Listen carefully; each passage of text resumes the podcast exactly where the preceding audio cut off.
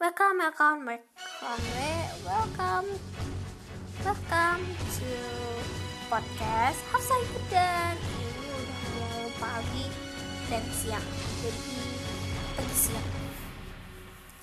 Ini aku pengen menceritakan tentang legenda yang mungkin udah banyak orang-orang tahu yaitu adalah legenda Nyi Roro Kidul. Jadi gini, kalau di pantai selatan dipercaya ada Nyi Roro Kidul. Nah, itulah di segmen kali ini aku pengen menceritakan tentang legenda Nyi Roro Kidul. Jadi Nyi Roro Kidul ini asal usulnya dari mana sih? Jadi legenda jadi asal usul Nyi Roro Kidul ini kan itu dan merupakan ciptaan nih dari Dewi Kaping Kaping Talu yang mengasi mengisi alam kehidupan sebagai Dewi Padi dan Dewi Alam yang lain. Sedangkan Nyi Roro Kidul mulanya merupakan istri kerajaan Sunda yang diusir ayahnya karena ulah ibu. Dalam perkembangannya, masyarakat cenderung menyamakan Nyi Roro Kidul dengan Kanjeng Ratu Kidul. Meskipun dalam kepercayaan Ka Kajawen, Nyi Roro Kidul adalah bawahan setia Kanjeng Ratu Kidul. Jadi untuk kepercayaan dari daerah daerah itu kepercayaannya berbeda gitu jadi kepercayaan itu masing-masing ada yang bilang kalau misalnya kan Ratu Kidul dan Kanjeng dan Roro itu sama. Ada yang beda ada yang bilang itu beda gitu. Jadi dia kepercayaan masing-masing aja sih gitu. Ada yang nggak ada yang Roro Kidul itu. Jadi ya sesuai kepercayaan masing-masing tapi meskipun kayak gitu harus tetap apa yang tetap jaga sikap lah gitu loh. Di di tempat yang agak kurang kita kenal. Itu kita juga harus jaga sikap gitu ya. Karena takutnya penunggunya gitu ya marah sama kita. Kan enak juga Kedudukan Nyi Roro Kidul sebagai Ratu Lelembut Tanah Jawa merupakan motif populer dari cerita dan mitologi. Selain juga dihubungkan dengan kecantikan putri-putri Sunda.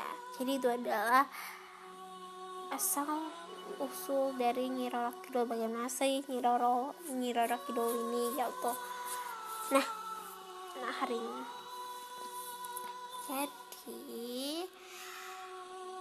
hmm, aku pengen nyatain Nyi Roro Kidul itu bagaimana sih jadi gini masyarakat Sunda ini sudah mengenal gitu legenda ini mengenai penguasa spiritual kawasan laut selatan Jawa Barat yang berwujud perempuan cantik disebut Nyi Roro Kidul Legenda ini berasal dari kerajaan Sunda Pajajaran berumur lebih tua daripada legenda kerajaan Mataram Islam dari abad ke-16.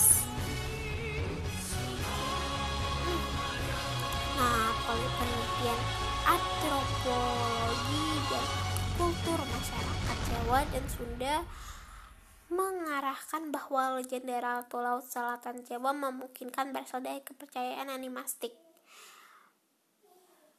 Prasejarah yang jauh lebih tua lagi dari lebih tua lagi. Jadi itu lebih tua lagi gitu nah Dewi Prahindu Buddha dari Samudra Selatan.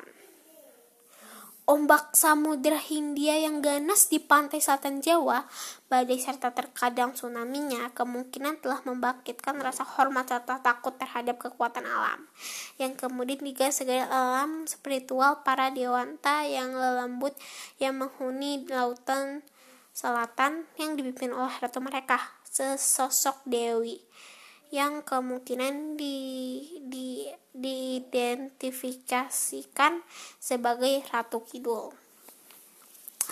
Kalau tsunami itu kan ada logikanya dan ada uh, mitosnya gitu ya jadi ya kepercayaan masing-masing aja gitu nah pasti kita ini udah tahu ya yang namanya itu uh, kita nggak boleh nih kalau di dilarang gitu loh. Pakai warna baju hijau. Mitosnya ada yang bilang iya soalnya di sana ada ada Nyiroro Kidul nggak boleh nanti bisa diambil sama Nyiroro Kidul. Jadi pem, jadi pelayannya atau jadi tentaranya gitu.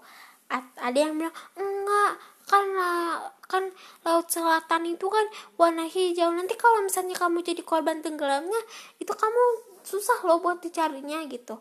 Jadi sebenarnya eh apa ya ada yang bilang itu ada yang tidak percaya dari logikanya yang lagi mitosnya itu apa ya eh sama aja gitu loh ya sama-sama. Memang nggak boleh intinya nggak boleh pakai baju warna hijau gitu jadi ya menurutku kepercayaan masing-masing aja gitu. Nah oke okay guys. Segini dulu di podcastku kali ini. Dan see you next time. Dan besok-besok lagi. Habis ini aku bakalan cerita tentang apa ya? Sebentar aku lihat dulu di listku. Nyir nyiblorong nyiblorong habis itu aku bakalan bahas tentang uh, apa sih gitu loh hubungan Nyiroro Kidul dan Nyiblorong ini gitu. Oke okay, guys. Sekian dan besok besok lagi. Dadah